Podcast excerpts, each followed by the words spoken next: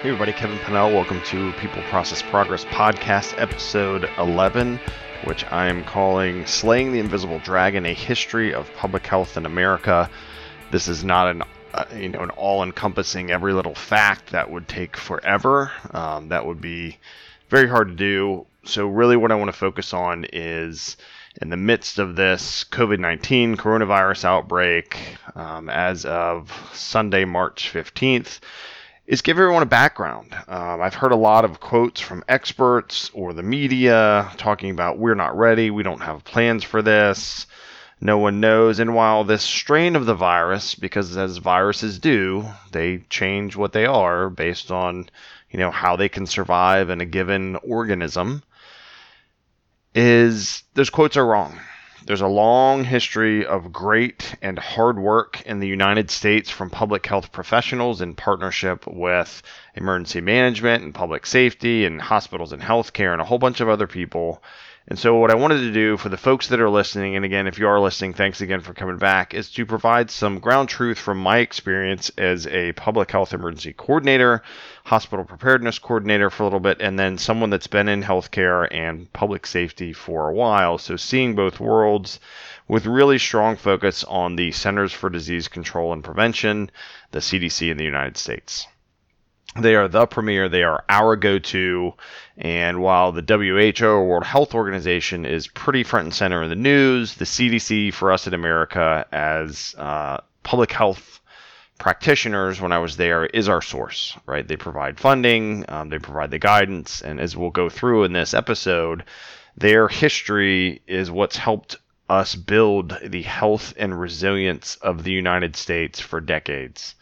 So please join me. Please uh, share this episode. I've got some practical tips, some updates. I'm going to focus a little bit on Virginia because that's where I am, but also overall in these national level programs on the history of the CDC. Hopefully, show you they've done this before. This is a different kind of thing, but they've done this before, right? all the folks uh, out there um, that I had the pleasure of working with and learning from and partnering with have put tons of work in. And I hope this episode reassures some folks gives some great background into the CDC, which is an outstanding organization, and as well as the, the works that are done by our local and regional and state folks.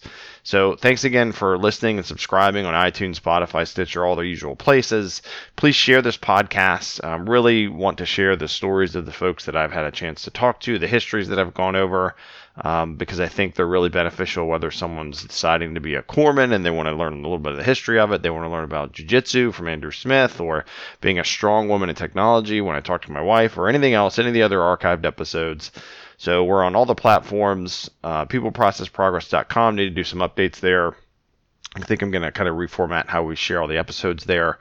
And you can follow me on Instagram at Pannell, P A N N E L L K G.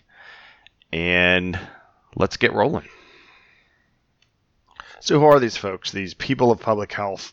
Today, local health departments are staffed with physicians. Typically, the director of a health district is a doctor uh, of some sort, some specializing in public health or epidemiology. Um, some are general medicine or other specialties, but they're physicians. Uh, in other states, uh, you might not be a physician if you're the, the director, but there's physicians at that health department running clinics, doing things like that. There's epidemiologists, so those are the folks who have that um, often master's in public health or MPH, and they are the disease experts. Their whole focus is what is this thing? Why is it making someone sick? Do we know, you know the solution? So epidemiologists right now are the boots on the ground, are the operations section folks 100% on COVID-19, right? Them and the doctors and the and the scientists. Um, other folks there, emergency coordinators like I was, or emergency planners, depending on where you are and what you call it. So that job, all the folks in the health district that don't focus on incident management, incident can- incident command, that kind of stuff, because they don't need to, because they're nurses or epidemiologists or physicians or they're doing their thing the emergency prepare the emergency planner, emergency coordinator's job is make sure everyone knows how to work together doing incident command, that they've had their annual training, they coordinate the annual flu shots, they help coordinate incident management for disease outbreaks, which FY happen all the time, all over the country, every single day. Right? So again, repetition muscle memory for public health happens all the time. Does it get scaled up when there's an outbreak? Absolutely. Does it is it more stressful? Sure, it's just like anything else. Small projects all the time, one big project, holy smokes. but but that's what happens. So that's largely what the emergency coordinator does. Uh, nurses nurses do a whole gamut of things from disease screening to clinics. You know, from the standard kind of take blood pressures, do that, get them ready for the doctor. Um, refugee screenings, tuberculosis programs, all the a whole bunch of stuff. Public health nurses do tons of work. Uh, administrative staff, right? So health departments, just like other organizations, have administrative staff that work anything from the front desk to patient registration and and a whole bunch of other stuff. Um, environmental health, that's another huge component of the public health department. So well inspections, food inspections, uh, uh, outbreaks at restaurants, right? Someone didn't wash their hands, they came to work sick that happens regularly. It's super gross, but it happens, right?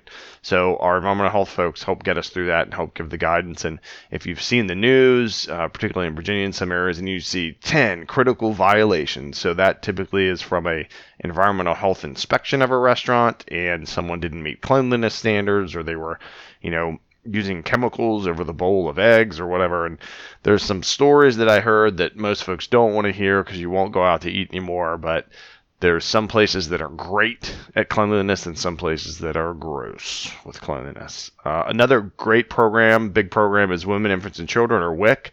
Uh, facilitators, they're part of the public health department. So, uh, families that need help with nutrition education, with formula, with diapers and wipes, and, and all that, uh, women's health, um, take getting the vitamins, prenatal vitamins. Uh, WIC does that and much more. Um, so that's quite a diverse mix of folks that are in public health. But if you think about public health, it is health for the population of a given area, or scale it up for the state, or for the for the you know the federal one. It's proactive stuff and it's reactive stuff. It's a mix, right? So trying to keep people healthy through hand washing, through uh, prenatal vitamins, through reducing infant mortality, and then reactive stuff like now, where okay, now it's an outbreak, now it's a pandemic, now we're going to set up all these screening sites. So if you listen to that episode I did of anatomy of a point of dispensing, focus there was we're going to give you meds because you were exposed to anthrax or something like that but it's the same operation. So when you listen to the news and watch it, and if they're going to set up a screening location or your testing location for COVID 19,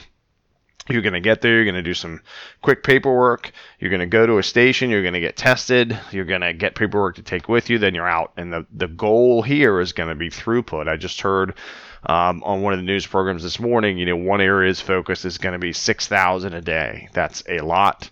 And that is all about efficiency and safety. So when you talk about partnerships between public health, public safety, healthcare, um, there should be folks with many different outfits, uniforms, collar devices working together there to make sure that folks have the information they need. They get to the location. Um, the right way, so they come in the right way. If it's drive-through, and you can do, oh, I've done drive-through flu vaccination things before, so you could do drive-through testing. Um, that's going to require obviously traffic control, law enforcement, fire department folks on standby for medical or EMS. Uh, working with your dispatch centers uh, and public health is at the center of that as incident command or part of a unified command and operation. So a lot of incident management. So the incident command system trainings I've talked about on this podcast that I teach, uh, incident management super comes into play. And a great example, and I'll give them a shout out, is the Central Virginia All Hazards Incident Management Team, um, which I'm an alumni of. Has helped establish a great thing in Virginia that brings hospitals, healthcare, public safety, government all together because that's what should happen, right? It should be one big team working together, and that's just an example of it. And the background of that, the backbone is the planning P process, the all hazards planning, and, and it's fantastic. So again, in public health, that emergency coordinator, that emergency planner, if you're listening to this, you should be well versed in this because your job is help get your people through it, just like a project manager, right? My job is to get people through a good process these days, regardless of what kind of project it is. So, right now, all over the country, local, state, federal emergency coordination folks in public health are facilitating processes and helping their people get through it as efficiently and as effectively as possible. So, kind of like I touched on, whether there's a pandemic or not, um, the men and women of public health work really with an abundance of passion. You have to really love this job because sometimes it is super thankless. It's scary, right? These are the folks that, and I'll touch on this a little bit in the timeline. Uh, if you remember the Ebola you know outbreak, we practiced suiting up because someone was from a country that was suspect. They did have symptoms, all this. So now you are on the front lines. Now that activates a whole different thing. So you have to have a passion for that and to go out in the community and help deliver um, TB treatments to people and medications and all that kind of stuff. And public health does that all the time. And it and it's invisible enemies right? Like influenza, tuberculosis, COVID 19, pertussis or whooping cough, water contamination, um, keeping babies healthy. So these are kind of intangible things you can't see. And that's why I call it kind of the invisible dragon because to me that's more scary than I can see something burning. You know, the, the biggest contrast from my time in public health or healthcare and public safety is you can't see what's trying to kill you in public health right? When you're a firefighter, you can see the flames, you can feel the heat. Um, if you're in a city like when I worked in Richmond, I could see blood on an injury or the police presence, you know, with guns drawn or standing there doing security. So I know, hey, that's not safe because there's a lot of police making a perimeter. Hey, that's blood. I should put pressure and do this or that. Um, in public health, you know, you work hard to prepare everybody and get ready, but you can't see it right? You can't fix this problem with water. You can't fix it with handcuffs. You can't fix it with bandages.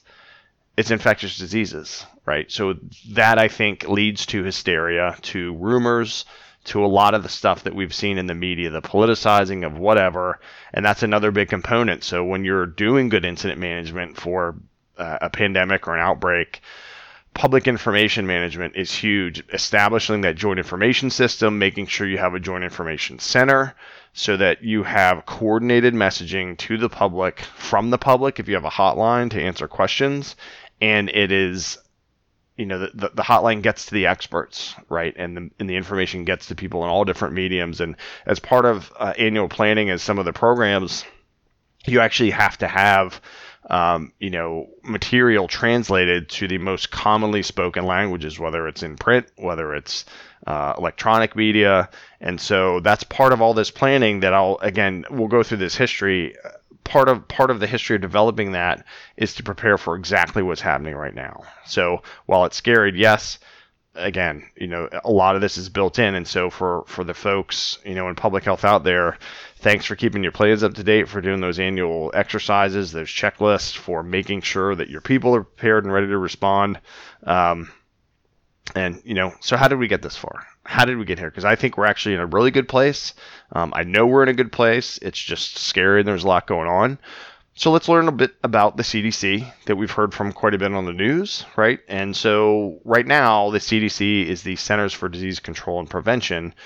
But in 1946, when it was created, it was called the Communicable Disease Center, right? And it was created in Atlanta by Dr. Joseph Mountin um, to address malaria in the Deep South. So you don't think about that a lot because, right? They worked hard, not malaria in the South, right? Or it's very rare um, malaria you hear of in other countries, but in the 40s, um, it was actually pretty bad. And so Dr. Mountin, who's you know a pioneer and a great leader in public health, uh, helped stand up the initial CDC, the Communicable Disease Center, and that was in 1946. And by 1948, the U.S. was declared malaria-free.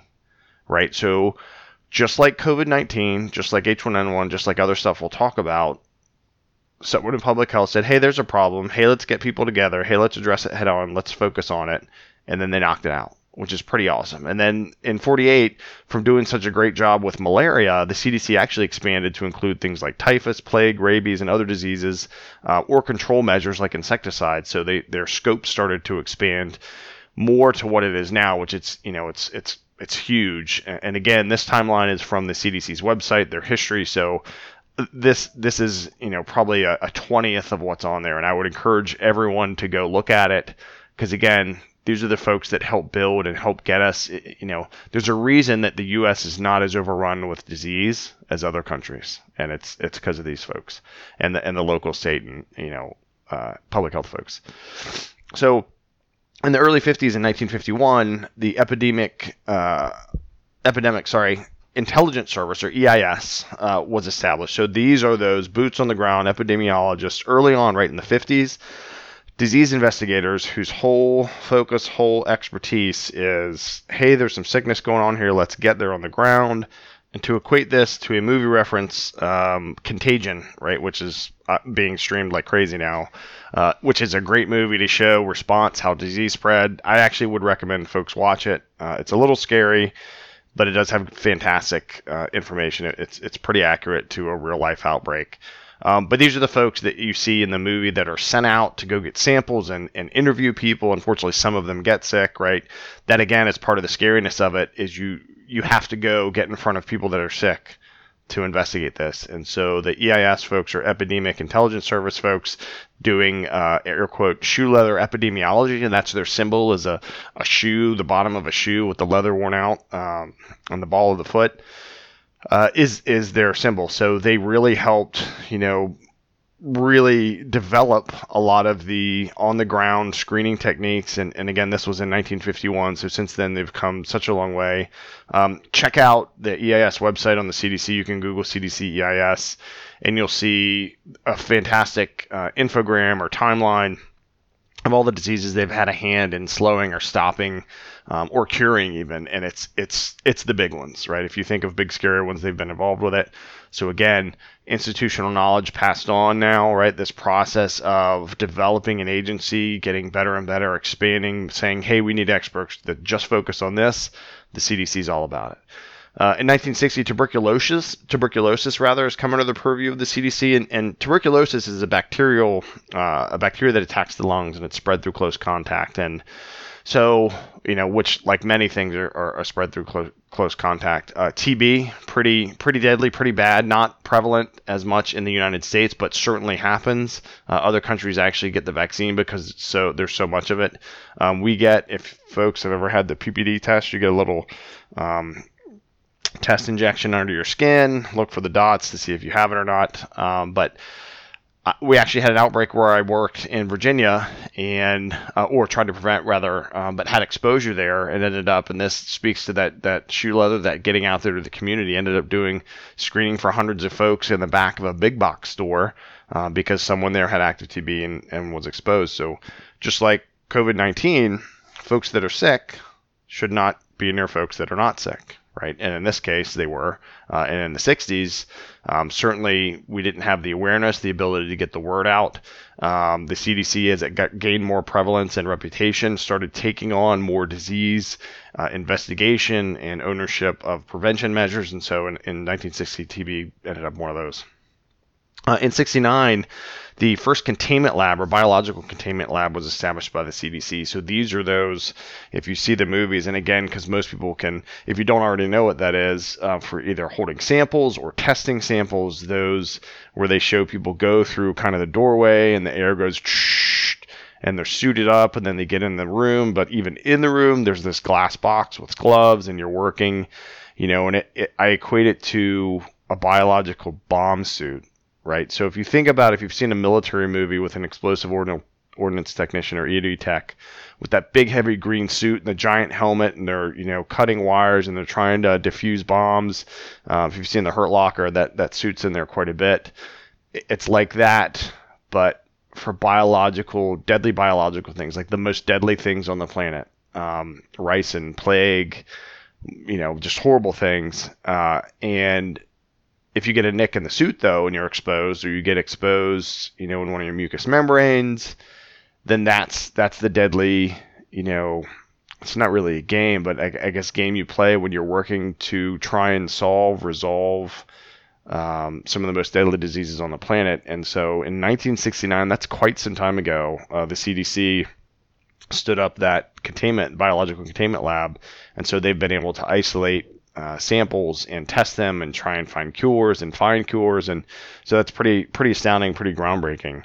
Um, the next year the national communicable disease center is renamed to the center for disease control. So the national communicable disease center was the place that the original cdc name communicable disease um, center uh, was renamed. So that's when it becomes Center for Disease Control that, that most folks know about it now. And, and the full name is Center for Disease Control and Prevention, uh, but most folks know it as the CDC. So a little name change there. So again, part of the process is branding, right? So, um, you know, it, it's not just communicable disease center, it's now just disease control. So, and their scope had expanded so much from malaria uh, that it includes much more now. in 76 uh, in Fort, Dick, Fort Dix, New Jersey, swine flu, right? So swine flu we've heard of, right? H1N1, and conclude, concludes that a, a pandemic's on the way. And this is going to sound a little familiar. So a national immunization program is launched. No epidemic occurs. Before the immunization campaign is terminated, several people contract Guillain-Barré syndrome. So the Guillain-Barré part is where it affects your muscles, and it's a rare disorder um, where your immune system damages your nerves and you get weakness and sometimes paralysis. So sometimes, even with annual flu vaccines, folks get nervous that they're going to have that reaction to vaccines. In this in this case, um, as they were vaccinating for this flu, some folks did uh, fall prey to that. Uh, but since then, we've really made the vaccination a lot better, a lot safer, and it's extremely rare. But if you think about it, in 1976, they said, "Hey, we see this coming out. There's going to be a uh, an outbreak or an epidemic." But they got ahead of it. And, and now with COVID 19, um, they're working on a vaccine. And as we'll touch on in a little bit, or, or even just now, vaccines can't happen overnight, right? You got to look at the the disease, the virus, whatever it is, um, figure it out, make the vaccine. And I'm obviously not a scientist, or I'd explain more scientifically how that happens, but it takes time. Like any good solution, um, even the annual flu vaccines, there's no 100% vaccination, but you know 20 30 40% is better than 0% so i'll be interested to see what the efficacy or, or what the percentage of protection uh, from the covid-19 immunization turns out to be so we've got our epidemic investigative service stood up. We're already proactive in epidemic, you know, prevention or termination. Um, and then in the early 80s, uh, another huge impact to public health. Um, the first case of AIDS or acquired immunodeficiency syndrome was reported in the CDC's publication, the Morbidity and Mortality Weekly, Weekly Report, MMWR. And AIDS is caused by human immunodeficiency virus. And if you recall, in the early days, it was a mystery of what HIV or AIDS was, and then initially it was thought to be a gay man's disease. And fortunately, through science and, and again, rumor control and dispelling myths, it was found out, you know, that is not the case. Um, certainly, there was prevalence there, but the CDC was at the front of finding out more about it, stood up the first national AIDS hotline as more cases became reported, right? So that information management, this disease, we're seeing symptoms, we don't know what it is from all these different physicians and, and doctors' offices and hospitals all over the country. So they stood up a hotline, and that's something that happens pretty often as well. So uh, I mentioned that tuberculosis exposure, you know, is when the public hears about that, particularly at a retail location or or now COVID nineteen anywhere it's always good to stand up a hotline with either recorded standard information um, or, you know, in some initial, you could even have recorded screening uh, things. So, hey, do you have these things? If you don't, you're good. If you do, hit this number and keep going. Or if you have the staff, which again, this is resource intensive, and to get it landlines or virtual numbers or however you set it up, you got to have people on the end of those that also have either talking sheets or are knowledgeable themselves in an outbreak, it's hard to reserve your folks that are experts to sit there versus being out there uh, doing the investigation. But early in the 80s, uh, the CDC set up that hotline, and then they also hosted the first global conference on AIDS. So, you know, well at the forefront, very early, they got together with folks from all over the world and said, hey, we need to address this uh, very early. And so I, I think that's a pretty awesome proactive thing. So one thing I heard on another podcast from another expert who, who certainly is an expert, um, but I think you know it's easy, and I'm sure I've done it here. You misspeak on your podcast, you're in a thought stream, and you miss a point. Was a statement by a, a public health physician that that said we don't have stockpiles, we haven't. Um, you know, prepped for something like COVID 19. And I immediately thought that is absolutely not true. And this is why. Um, in 1999, the, the National Pharmaceutical Stockpile, it's now the Strategic National Stockpile, was created, right? And so this is a huge cache of medicines, vaccinations, other medical supplies. So it applies to, uh, and there's a whole inventory of this that public health folks that asked, had access to that I had that I used in my plans that we could call in and coordinate at airports. A whole huge logistical plans that there already exist. They've been around since '99.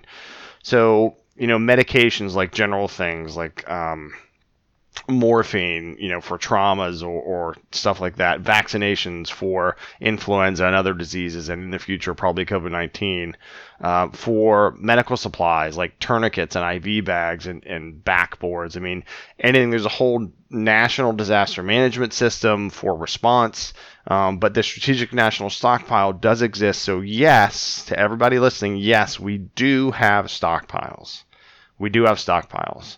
And with COVID 19, with influenza, the, the thing with a lot of diseases, if you look, there's a lot of comparison charts too, right? Where folks are saying, how does COVID 19 compare to SARS? How does it compare to H1N1 or seasonal flu or whatever else?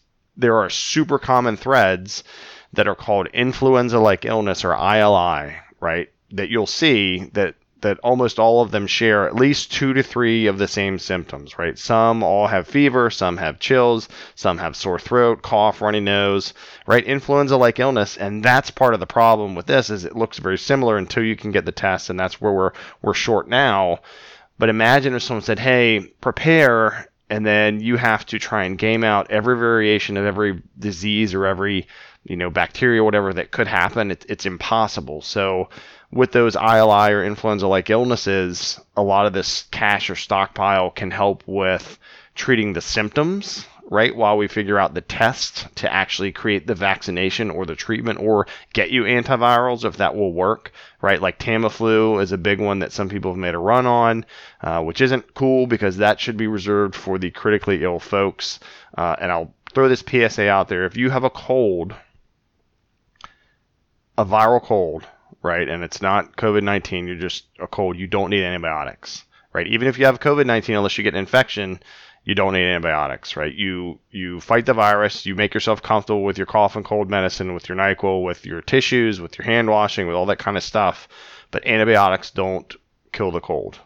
So that's one thing to think about and, and that's a thing as a, an emergency coordinator or planner or someone doing logistics is having to stockpile antibiotics in, in your local pharmacy because folks a lot of times these days go to the doctor to get antibiotics and they may not have an infection and sometimes it helps and sometimes it doesn't.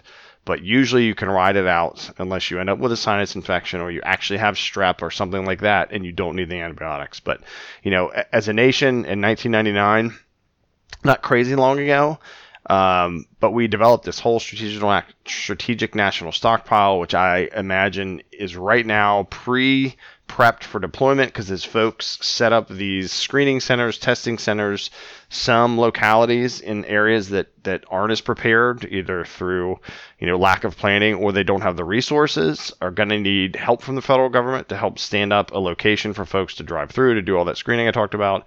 Some areas may just need some stuff uh, or nothing because they're super squared away in their state is.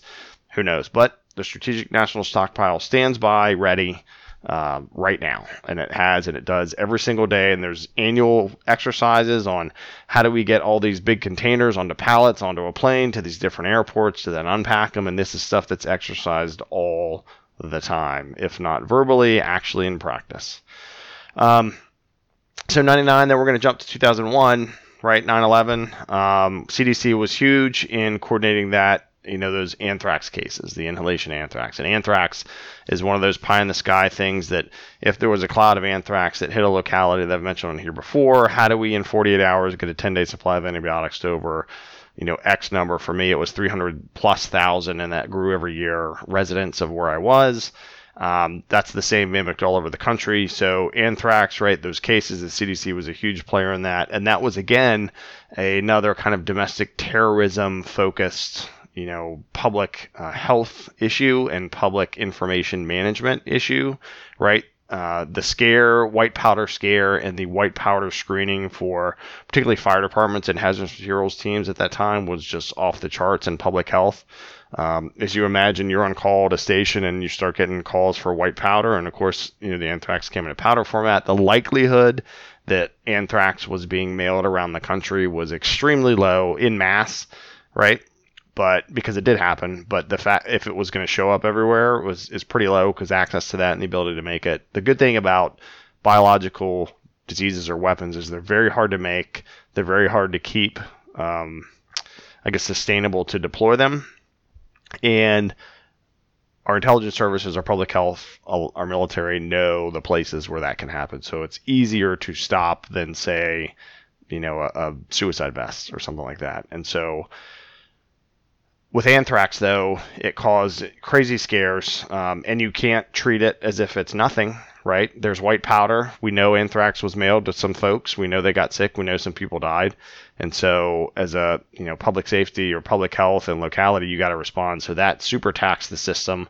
Um, again, many lessons learned from that that are being applied right now uh, by everybody, including more proactivity between public health and public safety. And I'll say I'm super blessed to have been part of that as well, where I was and have great partners. So that continues today. Um, following 9 11 and some of the disjointed coordination there, and with anthrax and some other things, in 2002, the Public Health Emergency Preparedness Cooperative Agreement, or PHEP, uh, was established, right? And that was really to help uh, health departments prepare for chemical, biological, radiological, nuclear, and explosive, or CBRNE, if you're out there and folks know that acronym, um, incidents or events. That is the funding stream that paid for my position and a few other, and I'm going to do a breakdown of that program uh, here a little bit later. But that was a huge step in 2002 to establishing the framework for all the people that right now are planning their response for COVID 19 that are responding, that are investigating, that are screening people, that are setting up clinics, that are setting up screening events. Um, that program was established in 2002. So, again, in the media, some experts that want to be edgy but not accurate are saying we, we've never done anything for this, we're not ready, we haven't practiced this. That's factually wrong, right? It's been, we've been practicing this for a long time. So that should help, I hope, the listener. Um, I know it helps me, but I have a different vantage point because I used to do this. Uh, but I will say, and again, all this information is on the CDC's website, and I'll have the links in the in the show notes. Um, there's been a focus on this stuff for quite some time. The issue is diseases change, viruses change, and then we have to adapt with it. But behind that, there's a lot of people and a lot of supplies that have been practicing this and have set up um, programs and organizations for quite some time. So a few years after that, in 2009, and this is when I get into public health, and I'd been in healthcare, uh, if you recall, when I was a corpsman, so I had hands-on critical care folks, all that kind of stuff. Knew of isolation, you know, uh, diseases or infections that we would have to use isolation carts and get all masked up to take care of patients. So I was familiar with that aspect of it, not as much the overall outbreak and response. So in 2009, the H1N1 uh, pandemic, uh, an outbreak uh, and response was going on. That was everywhere. That was huge, right? Similar to COVID 19, there was no vaccine in 2009 when cases started rising in the US and around the world. Um, but by the end of 2009, rather, uh, there was a vaccine. So again, there's hope. And they, there are experts right now, no doubt, working round the clock to get a vaccine for COVID 19, just like they did in 2009 for H1N1 where we ended up giving thousands and thousands. I want to say it was in the 30,000s H1N1 vaccinations, right, over the course of about a year between 09 and 2010, including to government, because you got to have continuity of government. So think about your audience. Here's the stats from H1N1, right? And this is, you know, part of that comparing the past's bad with the present's bad and all that kind of stuff is in the United States, there were 12,000 deaths from H1N1. Pretty crappy mostly focused on children and elderly were the, were the most impacted, right? Those are, were the most vulnerable. Um, there were antivirals for treatment, um, but most people recovered without complications, right? I'll say that again. Most recovered without complications. Most people now with COVID 19 get sick, feel horrible, and get better, right? And we'll get into this. The high risk folks are folks that have health issues that have lowered immune systems. Same thing with H1N1 back then. Unfortunately, with H1N1, though, children were very susceptible to that. Uh, with COVID 19 right now, from what we know, because again, viruses change. Could it change? Sure. But right now, it's it's largely older folks with health issues, underlying issues, uh, or other folks that happen to get it that have health issues. So the key is the framework of your health uh, dictates kind of what happens. So in 2009, H1N1 pandemic and developing a vaccine and getting out there and and almost all of the things you see now in the news other than it's a, I do feel like it's an election year, you know, people are using it and social media is even more prevalent now than it was in 2009. Very, very similar. This new strain, we don't have a vaccine. Panic, panic, panic. Manage information. Okay, let's get this out there. Let's do mass vaccination clinics constantly. There were weekly travel mass vaccination clinics all throughout the locality I was in, the state, in Virginia, all over the country, everywhere really. And part of that education experience and the great work that my colleagues and I did locally, regionally throughout the state um, afforded us the opportunity to be invited to Health and Human Services up in the their headquarters up in DC, along with colleagues from the state of Minnesota, to speak to the the abilities of local health departments right? So a couple years, in, I think 11 to 2011 or 2012, myself uh, and a friend of mine, and, and he was the battalion chief then, um, who was the emergency management uh, or, or represented the public safety and first responders from the locality I was in.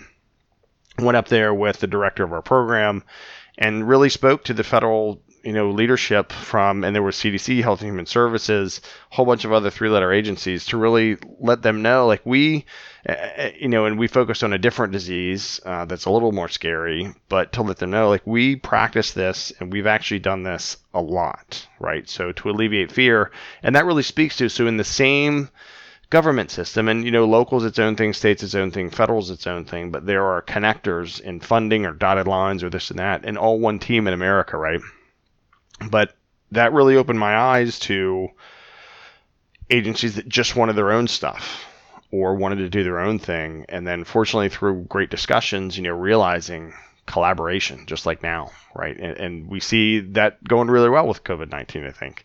So, you know, that was a great exercise and really spoke to our ability at, at the local level to say, you know what, we all the time do this. And here's some numbers like you know giving 30,000 vaccinations over the course of however many months we coordinated that right yep we got some money we got the supplies that came through federal channels but all the coordination just like every other incident disaster anything else starts and ends locally. And while i was funded by the state and others were funded by these federal grants we were essentially local folks right? That's who we worked with. That's how we got this done. And that's how we're going to get it done now with covid-19 a few years later, 2014, Ebola, right? Ebola virus disease, big outbreaks in Africa, people traveling. That one is scary, right? That one for sure is scary. So case reporting increased. The CDC stood up their emergency operations center, um, and they helped coordinate national preparedness and response. Certainly, they had huge teams going over there to the to the affected areas in Africa, and those were significant, scary numbers. And Ebola is, to me, one of the scariest diseases we could work on. Um, here at home, we increased screening at airports. That sounds familiar, right, with what's going on now. We we tracked data regularly, weekly up. There's daily updates, but weekly reports, all that kind of stuff. Um, of you know where is it? Any reports in the state? Have we moved patients? Uh, and fear management for sure. So that again, that public information management, that joint information system, that reality and managing not only fear for the public but for our partners, right? For public health being the voice of reason and guidance with public safety and local government and state government to know okay let's let's get this template of screening in place. Are they from one of these affected areas? If no that helps eliminate tons of people right that call in and say they're sick to 911 or show up on a plane and they're sick because they actually ate something bad and wherever they came from, not because they were from you know a country. And so one one big lesson learned there, particularly in 2014, while we were screening folks with Ebola and getting the 2 a.m. calls of oh this person's here and that we think it's Ebola and we're like where are they from and they said oh Venezuela and you're like no that's not really one of the countries in Africa that's primary but if you're on the ground this person's sick you know there could be someone from somewhere and they have the same symptoms then you know in the heat of the moment it, it's super easy to not remember the exact checklist. So get your checklists shore them up do training between public health and public safety and local government and hospitals and healthcare and make sure everybody's on the same page because it will help reduce stress for everybody. It will make the system more efficient. It will make everybody safer. Um, and that's one thing, uh, one of the great things that we did through in 2014 through screening folks, screening folks with Ebola and preparing locally. And if you're a local health department, you need to run through a, you know, COVID-19 for now. Um, what if someone does show up and they're super sick? Um, do you have a cart with isolation stuff? Right? Just like hospitals do. There's no reason public health couldn't now. If you don't already have one, just like in my decentralizing Ebola and charters podcast I did uh, last year, my thoughts from the road. If you don't already have supplies now, they're going to cost more, take longer, all that stuff, right? So still work to get them. And then for sure, don't stock up so others can't have it, but make sure you have that stuff on hand and you're doing that good inventory so you don't have expired gowns and masks and all those kind of things, but you're regularly refreshing your inventory whether there is an outbreak or not. That should be happening. Going to take us up to 2016 with this timeline uh, with Zika virus, right? So this is the one that was really mosquito focused, which is interesting. So 2016 Zika, where did we start with the CDC? Malaria, mosquitoes. Mosquitoes, man, they're wicked.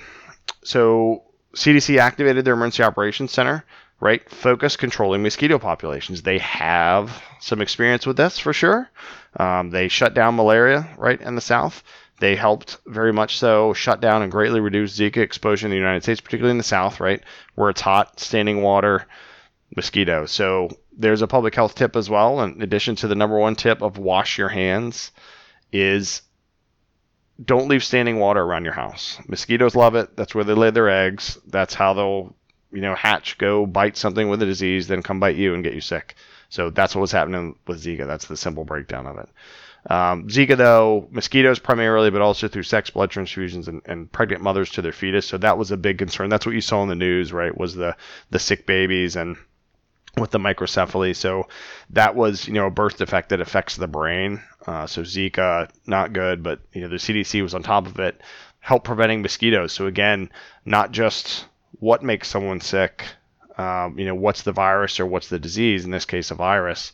But how do we stop people getting it, right? So that's a trend in healthcare and public health is let's not just wait till we get something. Let's ahead of time be healthier let's ahead of time um, use mosquito preventions. So we had briefings on the travel of where mosquitoes were during that time, like where do they live now. We, you know, kept pushing out again, use that um, off spray or whatever brand uh, of you know mosquito repellent, and and so that's a huge thing. Empty the water if you have empty pots sitting out and it rained. Don't leave them out there in the summer because it's just going to gather mosquitoes. So that's a very quick history with my two cents here and there of the CDC. So hopefully, as you can hear, and again, that's scratching the surface on the on the entire history. So check out CDC's website and their history. You can do CDC history; it'll come right up on on Google or whatever browser you want to use. Now I want to talk about the progress of two programs in particular: the PHEP or Public Health Emergency Preparedness Program, and the HPP program or Hospital Preparedness Program. First, we'll start with PHEP, and these are the, these are the two big ones that are helping public health and its partners get ready, and hospitals and healthcare and all their partners get ready. Which there's tons of crossover. So, for PHEP, all 50 states have funding available to them, right? And so, what do they fund? Epidemiologists, laboratorians. I don't think I've really used that term at all. This is from the CDC site. Um, educators, health professionals, uh, CDC staff. So there's some CDC staff that are funded by this as well, and they help uh, local health departments or state health departments make sure they're going through their plans, make sure that they've checked the boxes practically on did you consider this, this, and this in your plans? Have you exercised it, etc. And then other positions, IT admin, emergency planners, right? So federally funded. All 50 states have this money available. It's broken out a little differently. It's it's more is given to areas with more people with higher risks, less and less areas. Just makes sense, right? So what do these focus on largely? Uh, the top five focuses of funding is public health surveillance and epidemiological investigation, right? So since 2002, a whole bunch of money has gone toward doing what we're doing now for COVID-19, and it's been happening. So again, I keep reiterating this because there's a, there's a lot of terms in the news or people saying it's not happening. So and so didn't do this or that. No one person that's trying to get to get elected really, unless they came up through the CDC or were in that field, uh, really had anything to do with the great work that's been happening, regardless of if it's an election year, right? You know what the election years affect? How much money the organizations do or don't get, and that's a whole other thing. And this is not a political podcast, so I'm not going to get into it. But that public health surveillance and epidemiologic investigations have been happening. So if you hear somebody say it's not happening, we need to do this or that, it is. Uh, public health laboratory testing. So again, we can test for what we know about COVID 19, different strain. They're developing tests now or expanding it. So that's been funded. That's something that has been ongoing. Community preparedness. So I did an episode about public health, personal preparedness. That's a big focus of that, right? For public health focused stuff, and, and we'll touch on this as well for some of the at risk folks for COVID 19, particularly older folks. That's letting folks know have enough medications for a couple weeks, not just for right now. Have shelf stable food, clean water, those kind of things. Um, you know other other measures in their personal preparedness as well. Uh, information sharing, so systems that can alert all the employees that hey this is happening, show up at this or that place, monthly tests of those, and then of course media campaigns, public information officers, printed materials in many different languages. Um, and then the, the fifth of the top five funding for the PHEP program, medical countermeasure dispensing and distribution that's happening or going to happen, right? So when I talk about those mass vaccination clinics, whether it's an annual test of giving a regular flu shot or it's the H1N1 outbreak where you're giving thousands of them regularly, or like COVID 19, which is going to happen, we're going to screen uh, and test thousands of people. That's through medical countermeasure dispensing and distribution. You may not get a countermeasure, but the the point of dispensing model of come in, fill out something so we know you're not allergic or you may not have a reaction. Go to this place, whether you drive to it in your car, because you can cone off an area and have people just drive through. You don't have to get out of your car, and then we'll probably see a mix of that. Or like in a school or another big place where you come in and walk through, um, and then you you know do your test, get some information, and head out. Uh, that's going to happen in mass uh, all over the place. What are the most common threats that we see environmental contamination, right? So groundwater contamination. Uh, work through some of those investigations. The environmental health folks are just very good at that. You know, let's say there's a dry cleaner that's been leaking stuff out of the back of it for a while, and it flows. There's a water table in the ground, right? It flows down, starts infecting people's well water. How do you get a solution to get them on city water if they can, or what other, or however you can help solve the problem, keep people safe. Um, severe weather, right? So that happens more often than a big COVID 19 style thing. A hurricane, tornado comes through.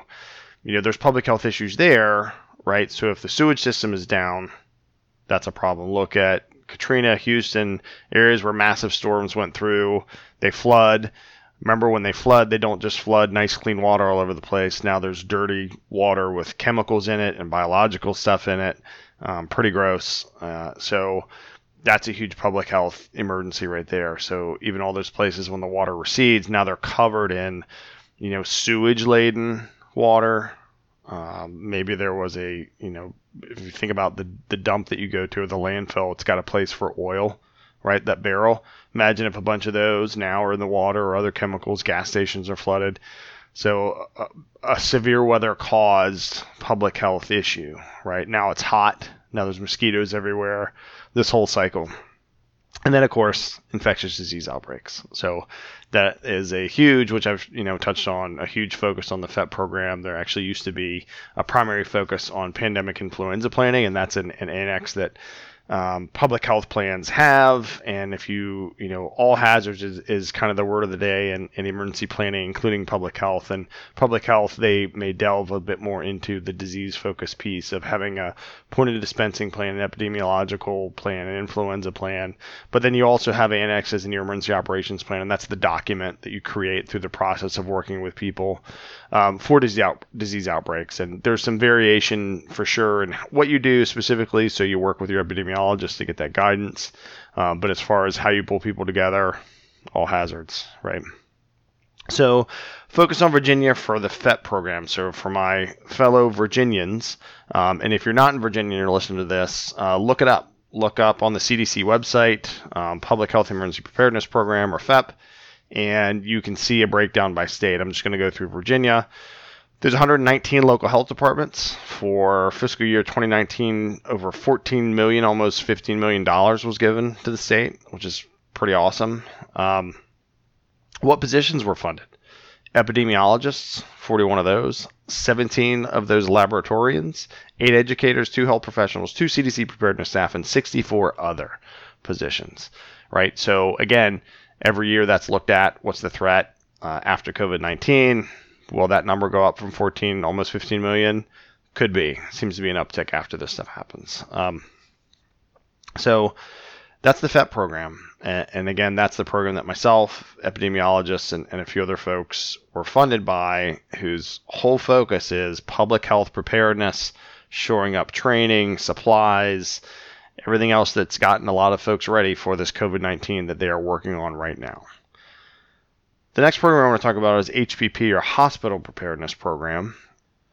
And this program developed through the Public Health, Security, and Bioterrorism Preparedness and Response Act of 2002 from a lack of healthcare focus uh, post 9 11, right? So there was big gaps identified from 9 11 after any big thing, and we learned a lot of that. And so in 02, this act was passed that said, hey, we're going to fund this, we're going to get healthcare a little more resilient, a little more ready for big disasters that happen.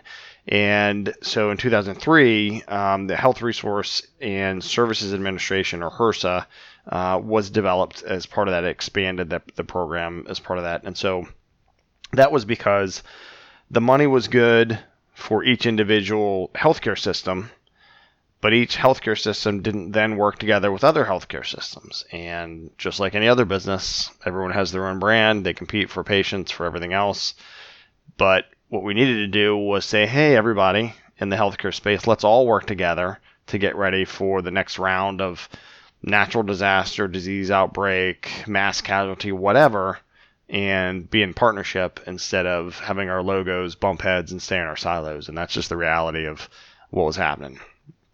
So, with the expansion with the HRSA, uh, the focus on uh, improving bed and personnel surge capacity. So, thinking about if we have to go from 200 to 700 beds because of an outbreak like COVID 19, how are we going to do that? Do we have the supplies? Do we have an offsite location? Can we change how we screen folks and let them in? Tons of consideration. So that's a focus that, that folks that receive this money need to look at. And fortunately, every year, and uh, for the short time when I was the hospital preparedness guy, um, part of what I looked at is we're giving you this money. How are you spending it? How are you meeting these goals? So there are checks and balances, which is great. And the other thing is to look at decontamination is- isolation capability. So um, a lot of high level hospitals, and by high level I mean kind of bigger level one trauma often, but uh, research hospitals have bio um, screening areas or isolation areas, even from the emergency room. So whether they think it's Ebola, and that was a big spur for that, right? Was a um, like a, a pathogens kind of unit was to make sure if EMS brought this patient that they suspected, right, and they're all gowned up and masked up and everything, and they think they have whatever disease um, or, or virus that's spreading at the time, that you can get them with minimal to no exposure from anyone else to a space to isolate them and then work on them. So a huge focus there. Um, interoperable communications. So there are radio systems and and that were developed so folks could talk directly hospital to hospital that they could also get on their local public safeties radio channels that they could also call each other satellite phones just all these interoperable redundant uh, communication systems to have many ways to talk to each other so they could coordinate again like i mentioned for mass casualties for surge capacity. Um, a, a, great example of really good surge capacity and, and response was after the boston marathon bombing. The good thing is there's hospitals very close to where that happened they even mentioned in some of the quotes from the docs, you know, we activated our incident command system, so they, they practiced it, right? So they were definitely uh, on the path of, of good preparedness there. And they could talk to each other, right? So they, they were interoperable and they could communicate. Um, part of that is bed tracking management. So developing systems when you do mass casualty triage, there are paper tags. So when you're at the transport group supervisor that's saying, all right, send these two to this hospital and this one to that one, they are talking on the other end to a medical control that is typically your level one trauma that's that's looking at all the hospital bed census in the area that says, okay, this place can take this many red or supercritical patients, this many yellow or injured, or walking wounded, and this and that. And so there's a lot of communication and coordination going on. And to make that happen, we have to have these systems in place and they have to be checked regularly. And they are. So, what else does the HPP focus on or the participating organizations? Uh, hospital evacuation planning. What if we have to get out because there's an attack or really there's an exposure to a disease or say there's a fire or they lose power right? It didn't have to be the scariest thing. It could be a practical thing. Um, let's say there's a, a car accident that hits the power pole that's going to you know or poles that's going to the hospital. And sure they should have a generator and that kicks on. And let's say that generator something happens to that right? And this is not making it up. It happens. So what if you have to move patients quickly to another hospital because you have a, a large uh, number of folks that are on life support that are critically ill and your facility now cannot handle them. So you need to be planning for that. Um, super morbid one is fatality management planning. And i participated in this quite a bit and this is the literal planning of how you're going to take care of bodies right? So how will you take custody of, store safely, um, be respectful, but move bodies of the deceased, right? So it's a very hard logistical solution. If you have, let's say, a bunch of folks that are infected with a disease, and now you have to store their bodies, and you have to, that has to be cool, right, to keep the bodies at a temperature that they won't decompose. And again, gets way into it, right? And then to do that in mass, let's say what would be good for that is a big refrigerator truck, right? Ones you see going on the highway. So a, practical planning consideration that is part of this programmer to consider is who's going to want that truck back after you had bodies in it if it was like a produce truck right? So there are people that plan that stuff out that have you know contingency plans for that. But if you think about it you know that is that is the level of planning that happens all the time from the nice you know hey everybody wash your hands through. Let's take this all the way to worst canary, worst case scenario where we have you know a lot of deaths and we have to move bodies. And, and you saw that uh, more in africa with the ebola where you see bodies and stuff. And that's part of the continued spread of infection right is exposure. So how do we stop that exposure if that were to happen? So fatality management and planning is a huge component of that um, and definitely shouldn't be overlooked because it's not as much on the front end kind of actionable but practically it's a huge consideration. So there's plenty of solutions for that from cooling blankets like you use on living patients um, to small trailers that have racks for um, stretchers for bodies and a whole bunch of other stuff. So that's a big consideration there. Uh, emergency training education drills and exercises right? So all this stuff we've talked about that we actually do uh, you get good at that through some smaller response, uh, but for sure, training on diseases, training on the incident command system, training on working together in communication, um, drills and exercises, right? So a drill, you focus on one component thing. An exercise could be anything from we're going to talk about it to we're going to get all the equipment out and all the people and we're going to walk through this whole thing. So hospitals that get this money are required to do that, and they're required to work with their partners. So that pays off now when we're in COVID 19 style um, outbreaks, right? Is that we've already got these relationships. We're not establishing them now. We've already exercised this. So, okay, what do we do this time? What do we call this group and that group? And just kind of work through that.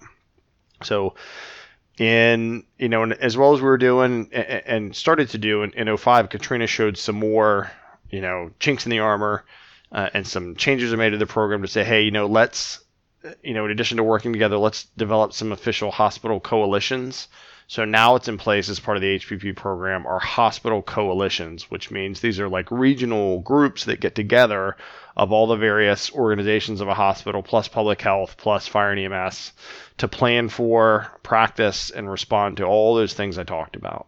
So again, this should be comforting to know this happens behind the scenes that unless you're in this world, hardly anybody knows about it until something like COVID 19 happens and everyone goes, We're not ready, we didn't do anything. But there are thousands of people that are ready, that practice this all the time, that work together. And for the hospital preparedness program, let's go by the numbers for them. So this is nationally. There are 62 awardees, 476 healthcare coalitions, 31,000 coalition members, $256 million in annual appropriation. And since 2002, there's been $5.9 billion invested in hospital preparedness to establish coalitions that exist today, that exercise, that have caches of their own, that work together, that communicate, that prepare for things like COVID 19. Again, a lot of money, a lot of people doing great work have been at this for a long time. So, yes, diseases that become pandemics or, or viruses or whatever it is are scary. Yes, we are concerned. Yes, there are things we can do, and as you see, as you listen to this, schools closed, businesses can't, you know, close, um, events closed. But when it comes to it, just remember behind us and the public are these public health folks partnered with public safety, partnered with emergency management, with private sector that have been at this for a long time. Let's let them do their thing. Let's not freak out and spread misinformation. Everything between my personal experience and then the CDC's website with data, and it's updated constantly for things like this, is all available in the CDC Gov. It's all there. That's the real information. That's where you should get your information. So let's talk COVID 19 because, you know, it's on everyone's mind. Here's the latest as of Sunday, March 15th, right? And, and some numbers, some data from the CDC will be from the 13th just because there's updates all the time. And data, as you get it in, right, from so many places has a little bit of lag. But first, I'm going to cover some of the basics. So here are some guides per the CDC for COVID 19. The best way to prevent illness is to avoid being exposed to this virus. Go figure, right? It's spread respiratory person to person through droplets, just like other things. Don't go near people that are sick. If you're sick, stay home. Cover your cough. Wash your hands, right? How do you self protect? Wash your hands. Probably heard me say that before. Like I said, when I used to do presentations for folks on public health, I'd wash your hands on like every third slide because it's one of the greatest ways to stay healthy.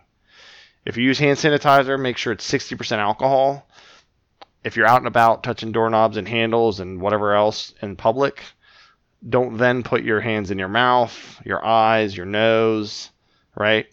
Do those kind of things. If there's wipes in the store for the grocery carts, look for those, wipe the handles down, right? That'll also clean your hands as you're wiping them. So that's good stuff. For COVID 19, who is higher at risk? We mentioned this before. For this one, it's older adults. 60 and over seems to be the age. Deaths actually seem to be happening in folks even older than that, but 60 plus is the target age. Um, what can you do? A lot of the general preparedness things that I've talked about in the past that you can read on ready.gov. Stock up on supplies, and I don't mean make a run on toilet paper and ground meat, because one, ground meat's going to go bad, but people are doing it. It's goofy. Water, right? get, you know, case of water. You should have that all the time. Medications, and this is where you got to be a little more proactive. If you're on regular medications, you're older, you have high blood pressure, thyroid, diabetes, whatever, call your doctor. Plan to have a couple weeks of that, right? All the time you should have this and and have that available. Have shelf stable foods right? Shelf stable foods, not foods that are going to expire that need to be refrigerated. Because let's say for some reason there's a power outage because there's a windstorm, not even from COVID 19, because COVID 19 doesn't cause power outages. Um, you want something that's shelf stable. Canned meats, canned foods. There's actually like noodles you can get that are shelf stable that you can just eat right out of there. Do we like nice microwaved warm noodles? Yes, but get things that you know last quite some time. Now, when you look at these foods, if you have health issues, particularly high blood pressure or something else, they have a lot of salt in them, or they can. So continue to take your medications that you're supposed to, right? And look for shelf stable food that fits the diet that you should have. And there's tons of choices out there. Um, if you're older, limit close contact, right? Other than to your family, and there's a thing in, in diseases and outbreaks and investigations, and we look at who's sick, what about their family? What about their friends? And it's these circles that go from real small to bigger and bigger. So limit your close contact with other folks outside of your house, right? Avoid crowds. Um, consider a food delivery service. Consider now is the time to reach out to your neighbors and ask for help. If you are someone that's able bodied, that's younger, that is not at risk, you reach out and see if you can help your neighbors. That's what helps get us all through this. Um, but to that, you could you could consider food delivery. There's tons of food delivery services, and now they are probably hopping with business. Um, for sure, avoid cruises. If you've watched the news ever, whether there's COVID 19 or something else, you constantly hear about disease, sickness, something on a cruise. I'm not disparaging the cruise industry, but don't go on a cruise right now if you're older, you're at risk. Um, that is close contact in a box on the ocean. So don't do that. Um, stay home, right? If there's an outbreak in your area, if there's COVID 19 cases in your area, like in your town, then for sure stay at home and then you know do the other things we talked about. Keep washing your hands, pay attention to the news without it kind of freaking you out. Take a break from it, um, and then you know get food delivery. If you have chronic medical issues, um, you're also at risk. So heart disease, diabetes, lung disease, your immune system's already fighting. Take the same precautions I just mentioned. Stay away from crowds. You know, limit your exposure. If you start feeling bad, um, call your physician right? I wouldn't rush to the emergency room. Uh, again, rushing to the emergency room at a time like this is going to continue to overwhelm the healthcare system that's already probably starting to get hammered by everybody that thinks they have COVID 19. So, really, you know, also don't wait if you're feeling, you know, you have just super horrible, you're having trouble breathing for something you would normally call or go to the ER for go. If you are sick, like you have a cold, don't rush to the ER, right? Call your primary care physician or the urgent care type places near you. Um, so, what's happening in the United States? And this is data as of the 13th, right? So, a couple days ago, again, data is coming in. There's always a bit of a lag. Um, there's variation between what the WHO has, what the CDC has, what the news says. I just pulled this from the CDC's website like two hours ago. Okay, and it's March 15th, 2020. There are 1,629 cases in the United States. There have been 41 deaths reported through 47 jurisdictions, and those jurisdictions include 46 states and the District of Columbia. On the news, right before I started this uh, taping, uh, recording, I guess I'm not using tape, um, I heard there were 49 states, but again, that's part of the variability. That's part of the information management, right? Who knows what their source is? Again, I pulled this directly from the CDC's situation update for the US. That's the source. That should be everyone's source. How did folks get this? So 138 of those were exposed through travel, right? Out of 1,629. 129 were exposed through close contact right? So I may have been at work or the grocery store, probably not the grocery store, but somewhere where I'm close to somebody, right? Doing an activity where we're close together. Um, that's how they got that. And 1,362 are still under investigation. So why so many still under investigation? So I talked about in the history of the CDC, the ESI, local health departments, epidemiologists, nurses, emergency folks, doctors. It takes time think of an investigation for disease exposure or when you actually get it like a murder investigation right? You have to go ask questions of the person that was involved. So in this case the person that's sick. Then you talk you get their history. Where have you been? What have you done? Travel. Again travel history is a huge one in this screening right? Then what about family and friends? Where have they gone? And on down the line and you try and piece together the puzzle of this disease, right? So instead of solving a murder, you're solving where did this thing you can't see, um, this disease, this this whatever you're exposed to, where did it come from? How do we stop it? Is someone still carrying out there? And so again, COVID-19, this is happening everywhere constantly. As of right now, there's 29 cases in Virginia reported, right? So from our Virginians, that's the latest from the CDC. That's the update. By the time this comes out, that will probably be out of date. And again, I just urge everyone go to the CDC's website, get your information from there. Um, in Virginia, in particular, they have a pretty good website. They also point back to the CDC, right? That's the guiding organization for what's happening right now in COVID 19. That's it. So what? Right? So what we care about COVID 19. So the history is kind of cool. So it's neat to learn about how I think, and I hope comforting, that for decades, the United States in particular has prepared for things like this. It is why, yes, those are some significant numbers, but compared to other countries, not near as high, right? And I don't know if they'll get as high, but we are very, very well prepared. So, what is it? Outbreaks are not new in the United States and certainly not new for the great men and women of local, state, and federal public health. Every day, Diseases are investigated. Refugees are given a chance at a new life and screened for disease. Families that may otherwise not get their prenatal vitamins or formula are fed and provided nutrition. Every single year, free flu vaccination clinics allow public health and their partners to exercise point of dispensing operations. If your health department advertises free flu shots, go get one from them That is how you, as a citizen, as a listener, and, if you're not in America listening to this, see if, if wherever you live does this too. That's how you let those folks practice what we are doing right now for COVID 19. The more people that go to their health department when they have these uh, mass vaccination clinics, the better prepared they will be. If they get more volume, they have to practice and adjust. The most we ever gave was 11 or 1200 in one day. We were hopping all day. It gave us the best practice we could ask for, and we were all exhausted, and we thank the public for that. Plus, that many more people got shots, right? So, health departments do annual flu vaccination clinics. Go get one. I'm not getting into the vaccination debate. I'm saying if you want to help the public health system get better prepared, that's a great way to do it learn more about your public health department. Right? It's not as sexy as, you know, driving down a, a vehicle going woo woo woo, right? It's not tactical pants. But they are the underpinning of why we're not all walking around with disease, why malaria was stopped in the southern United States, how we got polio vaccinations, how we greatly reduced exposure um, to uh, insecticides that we used to drive through neighborhoods spraying around. Like, uh, what makes America healthier? And I'm not going to get into the obesity debate, but from a disease perspective, is strong public health, right? So trust in the people whose whole job day in and day out is to find the invisible threat, determine who may have been exposed, provide guidance on how to stop the threat, and establish screening and testing centers and stop the outbreak. That's all public health does. Let them do it.